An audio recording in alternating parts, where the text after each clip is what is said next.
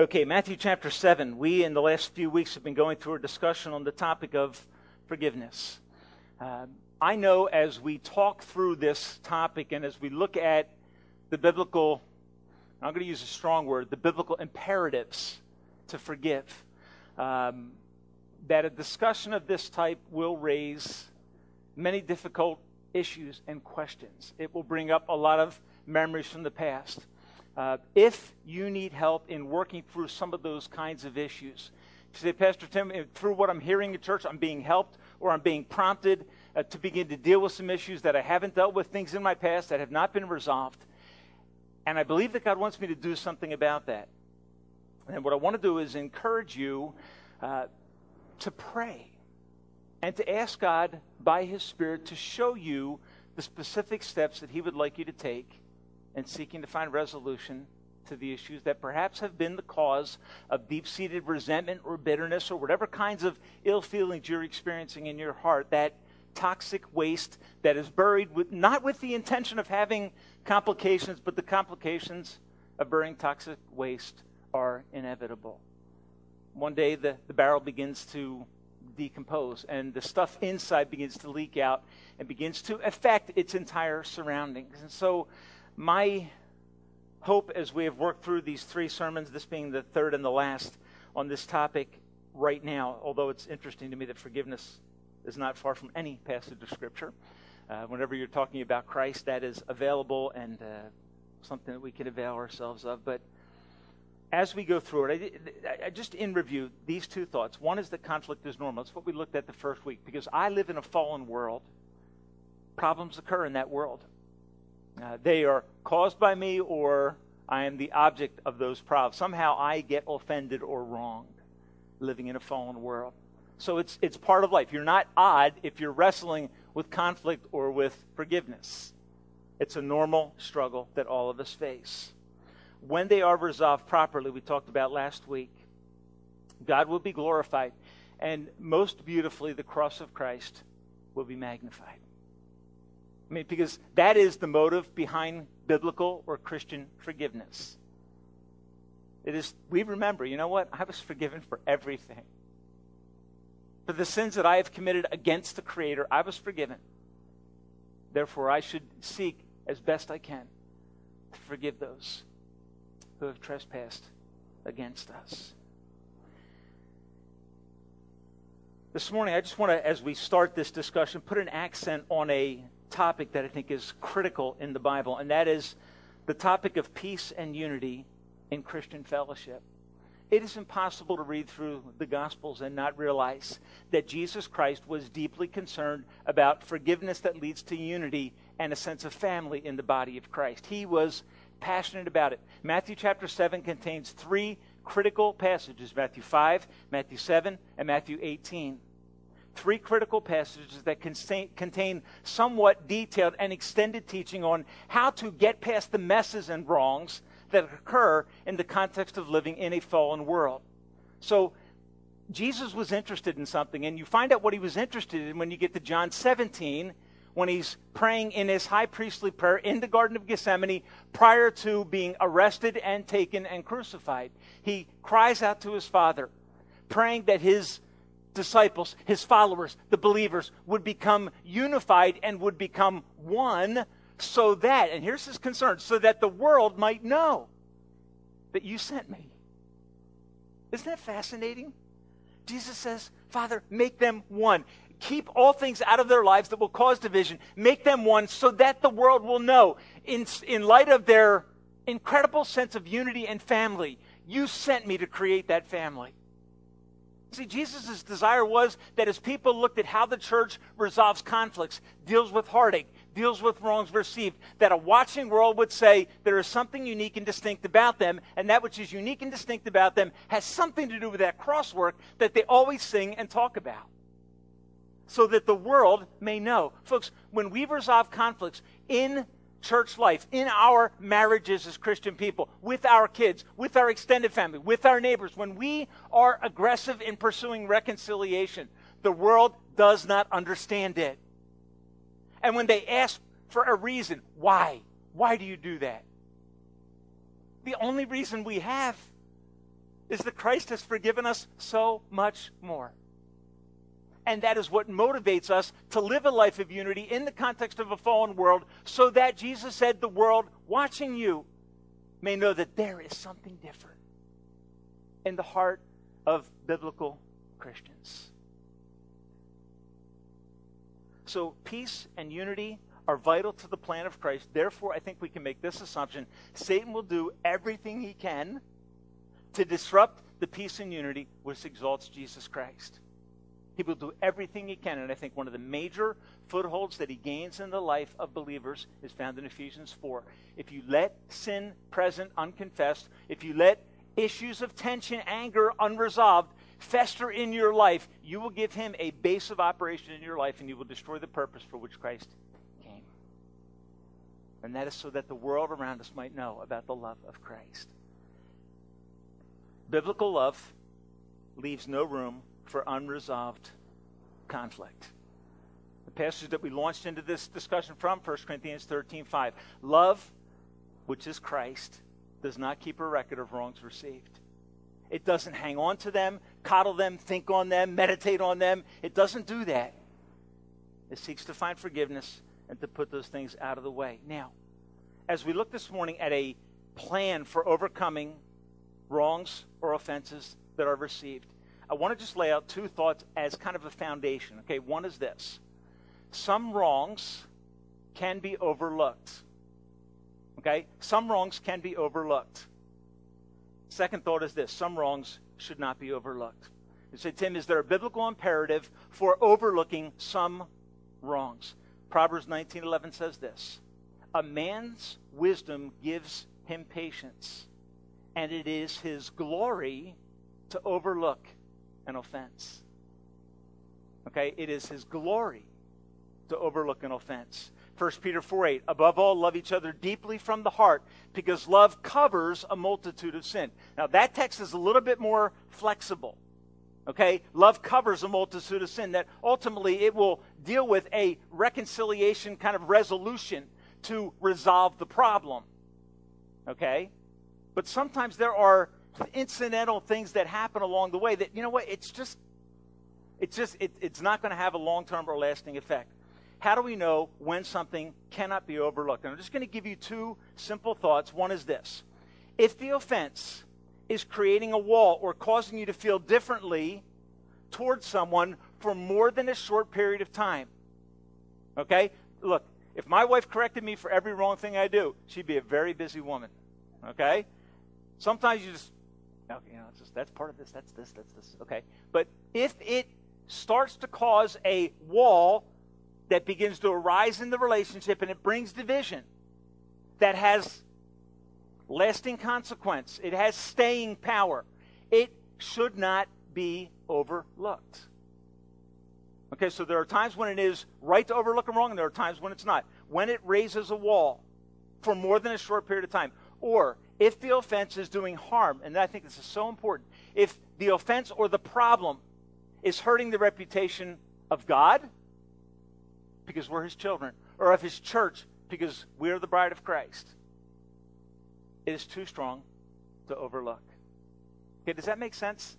If it's damaging reputation of God or his church, or it's causing such severe disruption that reputation of others is being injured, then you can't keep overlooking it. It needs to be dealt with.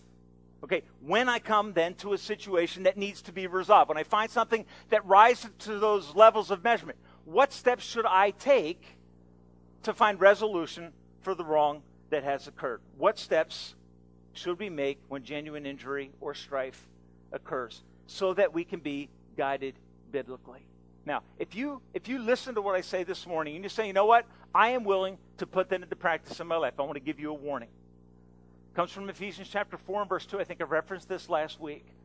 If you engage in the process of reconciliation and restoration, of forgiveness, it is profoundly difficult work.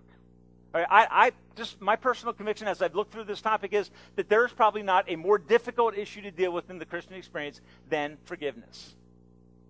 Okay, it is probably the most demanding of Christian disciplines. And it's why a lot of times we've got stuff festering in our life that is having a, a, a devastating negative consequence because we're not dealing properly with the wrongs that have come into our lives. So if you say, you know what, I'm willing to commit to such a plan, you need to know that it's going to take a lot of effort and a lot of hard work. Last week we touched on the first thought, and that is if you're going to resolve conflict biblically, you need to first be committed to glorifying God, not clearing your own name. Okay, you need to commit to be committed to the fact that I want God to be glorified in my life, in my church, in my family, in my workplace. I want his name to be honored, and I want to just simply be an instrument that helps that to happen in the context of my life. The key question for all who enter into conflict resolution should not be what will the outcome be. All right, the key question should be what do I need to do in this situation to honor and exalt my God? Okay, that should be the, the consuming concern. How will God, in spite of this conflict, or let's say it's stronger, through this conflict, how will God be more highly exalted and more clearly seen in my sphere of influence? Okay, that should be the consuming passion. That in all things, God would be glorified. For that to happen, I want to just give you three steps that emerge out of Matthew chapter 7, 5, and 18. Let's look at Matthew 7, and let's begin reading in verse 1. Matthew 7, verse 1. Do not judge, or you too will be judged. For in the same way that you judge others, you will be judged. And with the measure you use, it will be measured to you and then 3 through 5. Why do you look at the speck of sawdust in your brother's eye and pay no attention to the plank in your own eye? How can you say to your brother, Let me take that speck out of your eye, when all the time there is a plank protruding from your own eye? You hypocrite. First, take the plank out of your own eye. Then you will see clearly to remove the speck from your brother's eye. Powerful passage of Scripture. Okay, the first thought that I need to work through, the first step that I need to work through, if I'm going to help a brother or sister resolve conflict in their life or resolve a tension between myself and a brother or sister in Christ, first thing I must do is humbly evaluate my own heart. Now, Jesus here is clearly using something in literature that we call hyperbole. He's using an exaggeration to help us see the nature of our problem. Okay? A lot of times we have unresolved issues in our lives and we're out there criticizing or nitpicking at other people who have smaller issues in their lives. The bottom line is this the person who has a small issue in their life, who is approached by someone who has a big issue in their life, they're just not likely to be helped by that person. Because they will see that there is an evident or apparent level of hypocrisy in the situation. So if you go to someone and you have huge unresolved issues in your life and you're trying to explain to someone else how they have offended you, that person will be deaf to your correction. Okay, you need to first humbly conduct an evaluation in your own life and in your own heart. In a sense, glorifying God is to call focus to Him, but evaluating my own life is to call focus on myself before God to say, God, are there unresolved issues in my life that need to be cleaned up so that I can effectively help my brothers and sisters in Christ? Humbly evaluate yourself. And then once you begin to look at your own life, you look for those logs in your own life, do these two things admit your own faults first particularly when you're in the process of, of, of, seeking a resolution to a conflict with someone when you go to them to address a situation? Why don't you be forthcoming about your own issues first? Be honest, be transparent. And you will find that that will have, su- that will have such a dramatic positive impact on the person that you are seeking to resolve a conflict or a tension with. Admit your own faults first. If this morning you wrestle with seeing your own sin, can I just share with you a verse that is very simple and very confrontive? 1 John chapter 1 and verse 8. Here's what God says if we say that we have no sin, we deceive ourselves, and the truth is not in us. Okay? That's one just to sit back and say, okay, did, did I just hear what I think I heard? If we say that we have no sin, we deceive ourselves, and the truth is not in us. But folks, you know what the effect of that is on our lives? It should be that it produces a degree of humility so that when we move into this area of resolving conflict, of forgiving wrongs that have been received, there, there will be this dramatic, humbling effect on our hearts. Because we will always be coming sinner to sinner, not as a self righteous person to a sinner who is hopelessly in need. No, we will come to them as one who has been helped by the grace of God. Okay, and it will have an, a humbling effect. Admit and face your own faults first. And then, secondly, take full and personal responsibility for your part in the conflict. This is so helpful. When you're seeking to resolve an issue that has emerged between yourself and a friend, just be willing to take full responsibility for every part that you have done wrong. Okay, just without qualification. Be willing to own all of the issues that you caused. Avoid excuses like, if you weren't so late, I would not have reacted like this. Or if you hadn't left your birthday box of candy on the table, okay, you know where that goes? Okay? we, we, we even in our apologies sometimes, you know what we say? We, we, we go bada about yada yada yada, but. Okay? And we, we always have a just hiding. I, you know what I want? I want to self justify. I don't want to just simply cleanly say, when I did this, I was wrong. When I overreacted to what you did that was wrong, when I overreacted, that was totally inappropriate. See, I always want to qualify it. Why? Because humility humble evaluation is a difficult process. But it is one of the great keys to growth in your Christian experience. Because if I'm aware of my sinfulness, you know what I'm going to do? I'm going to follow Colossians 3, uh, verse 6, where it says, Mortify, put to death the deeds of the flesh. Because as I am honest in situations of conflict and I've resolved them in a biblical way, I'm going to be crying out to God more and saying, God, give me victory by your Spirit to overcome the deeds of my flesh. They are evident in every situation in my life. So when we humbly evaluate ourselves, God in his grace will show us areas where there's sin, and then he whispers in our ear the next verse from 1 John chapter 1. If you confess your sins Tim, I'm going to be faithful and just to forgive you and to cleanse you from all unrighteousness. And that out of pure gratitude and a humbled heart that has evaluated itself. I can go to my wife. I can go to my kids. I can go to a brother or sister in Christ. And with, with an attitude that has been corrected by self evaluation by allowing the Spirit of God to interrogate my heart. I can be helpful to my brothers and sisters. And they will more likely be receptive to the words that we have to share with them.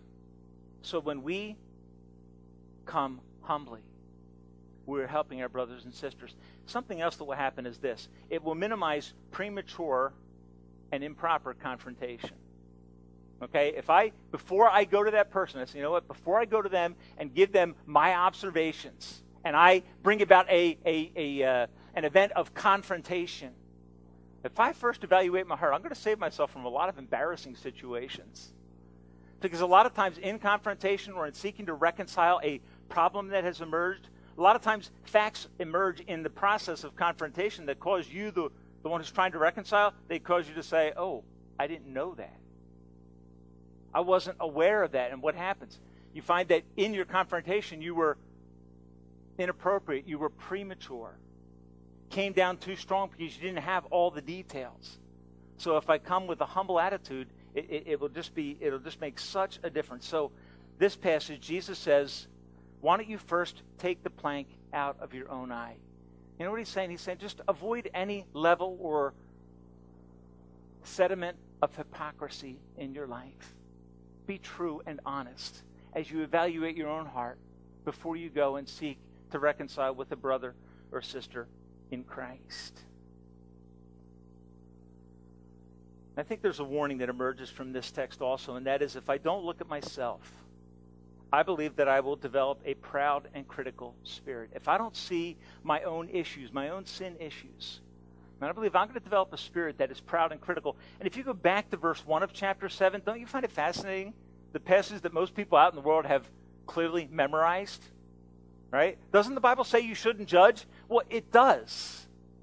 It does. But what is it that Jesus is condemning? Because I can go to Matthew chapter 5, I can go to Matthew 18, and clearly show you, and from many other passages of Scripture, show you that God wants us to hold each other accountable for our Christian experience.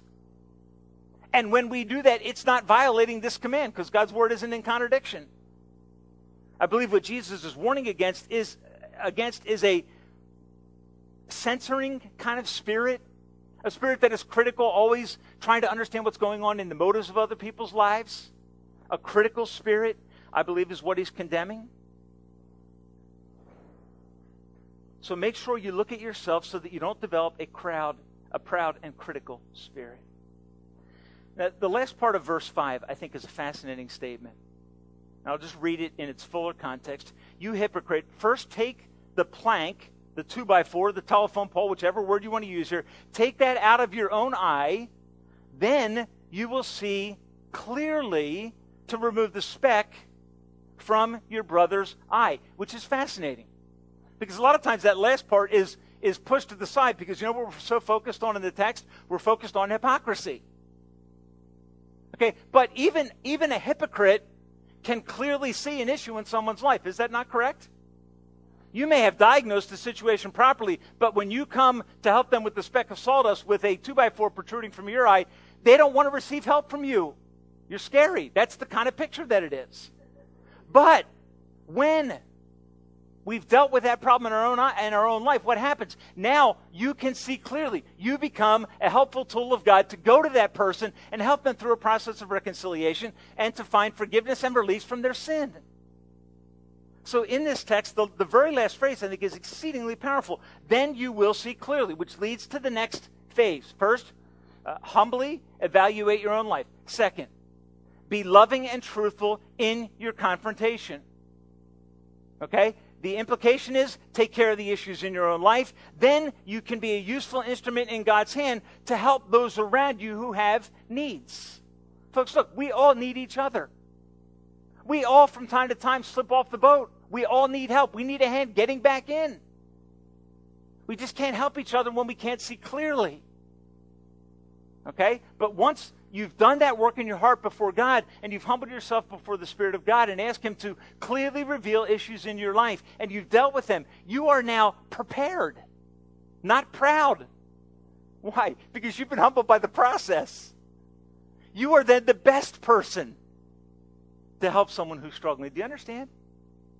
You see, when I do this process of self evaluation and allow God to interrogate my heart, my heart is humbled because I will find issues that I need to deal with in conflicts. I confess them to God. Then, when I move out of that position to help a brother or sister in Christ, I become a very effective servant to them. I make reconciliation a pleasure when I come in humility. I help them to respond properly to God when I come with a more Christ like rather than condemning attitude. Come to them by being loving and truthful. Turn to Matthew chapter 18 just real quickly, if you would. Just ahead a few pages. Matthew 18 and verse 15. Matthew 18 and verse 15. The Word of God says this if your brother sins against you, go and show him his fault just between the two of you. If he listens, and this is powerful, if he listens, you've won your brother. You've won your mate back. You've removed the wall of resentment between you and your child. You've just brought peace in your workplace. Do you see the, the ramifications and outcomes? If they listen, you've won your brother. Now, this text goes on into a lengthy discussion about church discipline that sometimes is essential in the process. Okay, but for the sake of our discussion this morning, I just I want you to see that if there is a wrong that is done against you, go and show your brother his fault just between the two of you. Now, this loving and truthful confrontation should have two characteristics to it. Okay, the first one is this. This text says that I am to speak to the person or persons who are involved in the situation and to them alone. To them alone. Okay, speak to the persons involved. Here's the warning don't talk about the person, talk to the person or persons. Okay, it is so easy for us to slip into the trap of sharing things that are true for the wrong reason. Okay, and when we do that, God has a word to describe that. When I say something that's true, but I share it with others for the wrong reason, what is it? It's gossip. Okay, which God has very strong things to say about in the book of Proverbs and throughout the rest of Scripture. And see, what Jesus is doing is giving us a clear and simple strategy for resolving problems before they get out of hand. Our problem is that a lot of times when we're offended, we are so hurt and injured that we spread the hurt and injury. What does God want us to do? He wants us to speak to the person or persons involved. Talk to the person, not about the person. 1 Corinthians 13 and verse 6, the verse that follows the statement, love does not keep a record of wrongs. It goes and deals with them. Following that, it says, 1 Corinthians 13, 6, love does not rejoice in what? Wrongdoing. And evil is the King James translation. It, it doesn't find delight in spreading. Does our flesh find delight in spreading things like that? Let's be honest. It does. Do you ever find, do you ever interrogate your own heart and say, why, why is it that sometimes we, we, we, we want to know that other stuff? What makes it so attractive? I don't have an answer to that question. Except that sometimes it, it, it may feed our pride. It may, if we know that other people have issues in their lives and I'm not so bad, there's some maybe uh, type of self justification that's going on. But when you have someone who wrongs you, here's what God says go to them alone. Speak to the person, and then I think the second thought is, is, is critical. Speak the truth to that person with the right attitude. Speak to the person the truth, but speak the truth to the person with the right attitude. Galatians 6 1 helps us here. It says, If a brother is overtaken in a fault, you that are spiritual, restore that individual with the spirit of meekness, so that yourself you are not tempted. Okay? When I come to someone in humility and seek to help them and to encourage them in the right way, if I take the, the, the, words of Ephesians 4.29, speak to others to build them up, speak the truth in love, speak it in a way that edifies your brothers and sisters in Christ, and I, and I come to speak the truth in that kind of way, I am serving them. Because by a meek and humble approach, I am I am, in a sense, entreating them rather than condemning. I'm entreating them to deal with the issue so that the, the wall can be removed, so that the uh, relationship can be restored, and so that God can be honored and glorified. Okay? So speak to the person, but speak to the person with the right attitude. Don't exaggerate, don't inflate, be accurate, and as you go, pray for discernment. Say, God, Help me to be accurate as I talk to my brother or sister. God, restrain my anger and give me a loving attitude towards my brother and sister, to my child, to my mate, whoever it is. Give me an attitude that seeks to draw them back into a proper relationship with yourself and with me. Okay, and the last thought that comes up, if you go to Matthew 5 and verse 24, just turning back, same gospel, chapter 5 verses 23 and 24.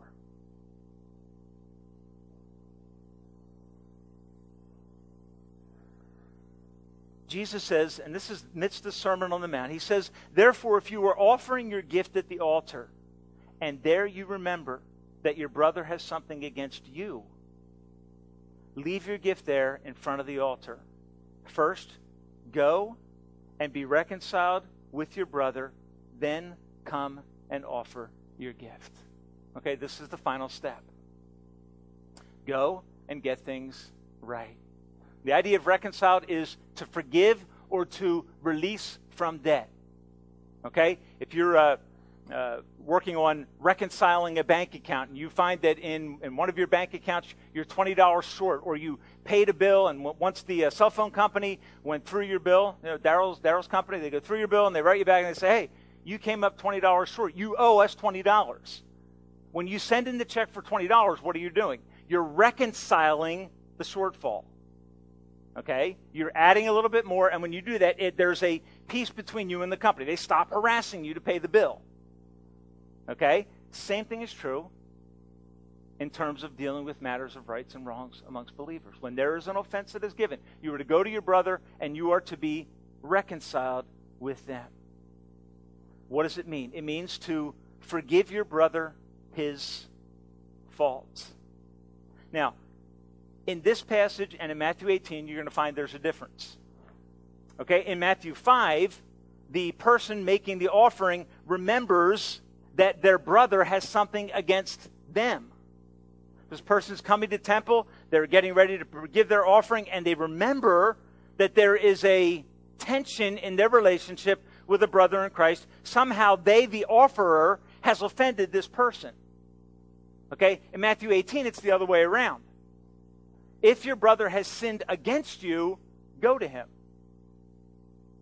Okay? Now, it's it's easier when I am in the case of Matthew 5. It's much easier for me uh, if I have wronged someone, it's much easier for me to realize I have a responsibility to go to them and say, you know what, I said this, and I shouldn't have said this. I was wrong. I had this happen to me about two months ago. Had a quick interaction with a pastor friend uh, who I don't see a lot, and someone's name came up, and I said something I shouldn't have said. It, came, it was, I got in my car and I was like, where did that come from? And I realized that next day I had to sit down and write him an email and say, you know what, I should have never said that. Okay? I was responsible for the wrong, and I felt that I needed to go and do something about it. The other side is a little harder, isn't it? When someone has injured you, you know what it's easy to do? It's easier to say, you know what? They have to come to me. All right? You, you know what I'm talking about? Someone wrongs you, and your friend says, you, know, you really should go and get that right. And you know what you're saying? Oh, I don't know. They wronged me. They have to come to me. Okay? I'm going to argue for you from Matthew 5 and Matthew 18 that in either case, a Christian has a responsibility to go to his brother or sister in Christ, to go to his wife, go to your husband, go to your children, and make sure you get it right. Doesn't matter who started it. But see, the issue is this if I let unresolved conflict be buried, it's like toxic waste. Okay, it will breed bitterness and resentment in other areas of our life and begin to pollute and contaminate what God is seeking to do amongst his people. Okay? So whether I'm the one who has been offended or I, or I am the one who is offending, I think this, these passages both make it clear that I have an obligation. I have a God given responsibility. I hate the second one. When someone wrongs me, I'd rather wait for them to come to me and talk. Well, when they're ready, they can come and talk to me about it. Okay? You have a hard time finding that in Scripture as an option okay, when a situation rises to the level where there is long term consequences or effects, negative effects in the relationship. Now, in Matthew 5 and verse 24, he says, Leave your gifts at the, in front of the altar. First, go and be reconciled. Okay, now, now the idea of first, I think, in this text tells me this reconciliation is a priority for Christians. It comes before worship. Why? Because I can't truly and, and with transparency worship God if I haven't dealt with the wrong that has been received or given. So it's first go and get it right, then come and exalt God. Give this offering to Him. Okay? Secondly, it is a choice. Okay? Either I will or I won't. Either I'm going to do what God's telling me to do or I'm not going to do it. Either I'm going to take the steps that He wants me to take, or I'm not going to. The verse that comes to my mind, and the fact that this is a choice, is to see how God deals with us. Jeremiah 31 and verse 34. God says, I will forgive their, their wickedness and remember their sins no more. What is that? That is God making a choice to give us the forgiveness that we do not deserve. He chooses to not remember them against us. That is, he does not keep a record of my offenses against him. That should deeply encourage our hearts when we come to issues of conflict and trouble. If I'm not at fault, Jesus asked me to resolve it. If I am unsure about the sincerity of the person that I'm dealing with, this is a question that comes up. If I go to someone and they say, Yes, okay, I'm sorry, but I'm wondering about the sincerity of their confession. What responsibility do I have? Okay, I think you have to understand what happens when you forgive someone. Forgiveness does not absolve, and I'm quoting from Kendrick here. He says, when for, forgiveness does not absolve anyone of blame, it does not clear them with God. Meaning, when I say to someone, okay, I understand what you're saying, I forgive you. Okay? It does not absolve them of blame, it does not clear them with God. What it does is it clears me from having to worry about how I will punish them. Okay, forgiveness saying, you know what? It's between you and I. This is clear. It's in God's hands now. Okay? God knows the truthfulness of the confession. Okay, so I don't have to panic about whether were they really sincere when they apologized. Biblically, it doesn't matter. God wants us to deliver that issue over into His hands and trust Him with the outcome of my obedience. Okay? So you go to the individual, you speak the truth in love, you forgive them, and you let the results in the hands of God. That is a very difficult step because it takes a high degree of trust. Commitments that will help in forgiving them. This just in conclusion, this thought. Commitments that help in forgiving. And these come from Ken Sande's book on peacemaking. One is this make a commitment to not think on this incident. Okay? Make a commitment to not think or to meditate on the incident itself anymore. Follow God's example to the best of your ability. He chooses to remember them no more. And then, secondly, this thought make a commitment to not bring the incident up again and use it against the individual as punishment. Because, as Kendrick says, great marriages, relationships, and homes are not created by people who never hurt each other, but by people who choose to keep no records of wrongs. Okay, does that make sense? Great relationships have conflict. But great relationships choose not to keep a record of wrongs that have been received along the way. They don't store them in some form of permanent memory. read a funny cartoon about three weeks ago in studying on this topic, and, and here's what the individual says. they said in a counseling session, whenever we fight, my husband always gets historical. Okay, and the counselor in, in, in, response says, Do you mean hysterical? Okay, do you mean hysterical? And in, in, the, in the clip, she's like, No, I mean historical. Whenever something comes up, a new tension, they always want to reach back and bring the old things in. I'm going to tell you something, folks. That is toxic to any relationship. That will destroy any possibility of peace and reconciliation. Okay? God wants us to forgive it, forgive it. And when God forgives it, He forgets it. Now, let me just poke at a quick thought because I know what you're thinking when I say that. Forget about it. You say, Tim, I can't forget. If you knew the nature of what happened to me, you'd understand what I mean when I say I can't forget. Okay?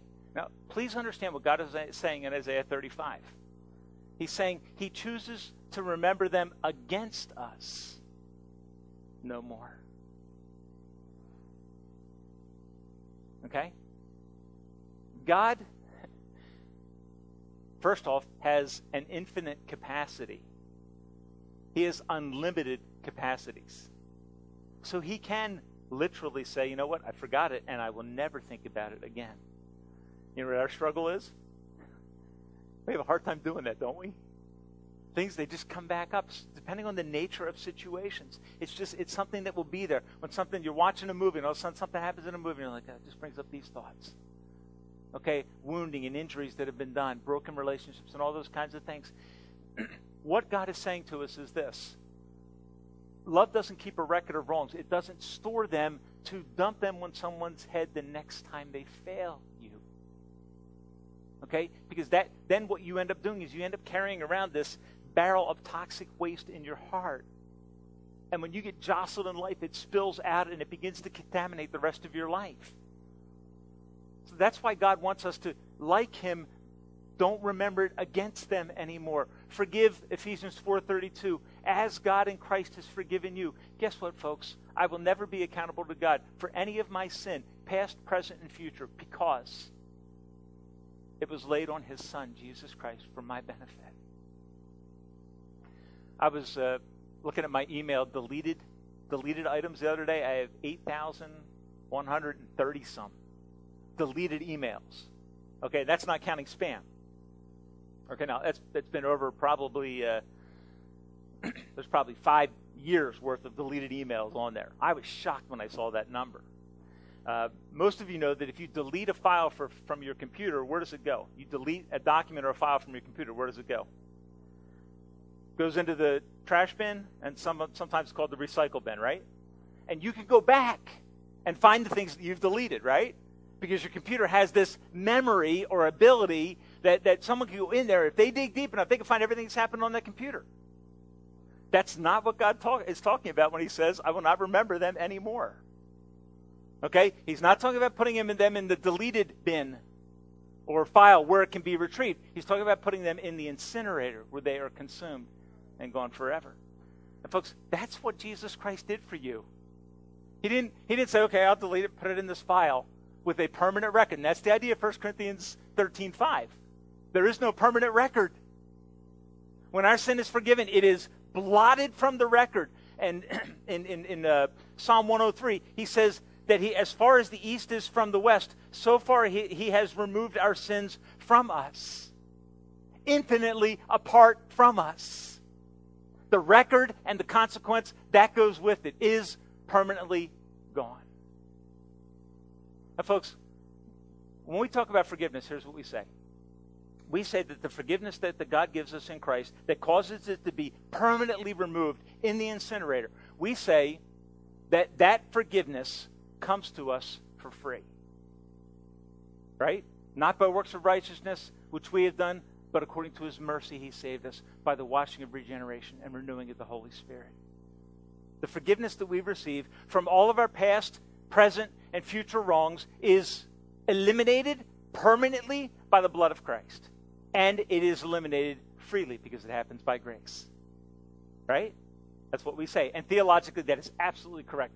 But if we ever begin to think that our sin and its remission is free, and you're going to say, well, you, are contradicting yourself, okay?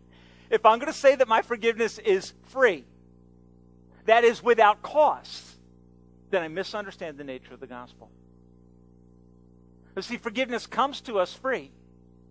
But I incurred a debt before God, a debt that had to be paid. Romans 3 or Romans 6 says, the wages of sin is death. That is the justice of God. All sin must be paid for. The wage for sin, the payment for sin, is death. I have not died for my sin. But by the grace of God, I am forgiven.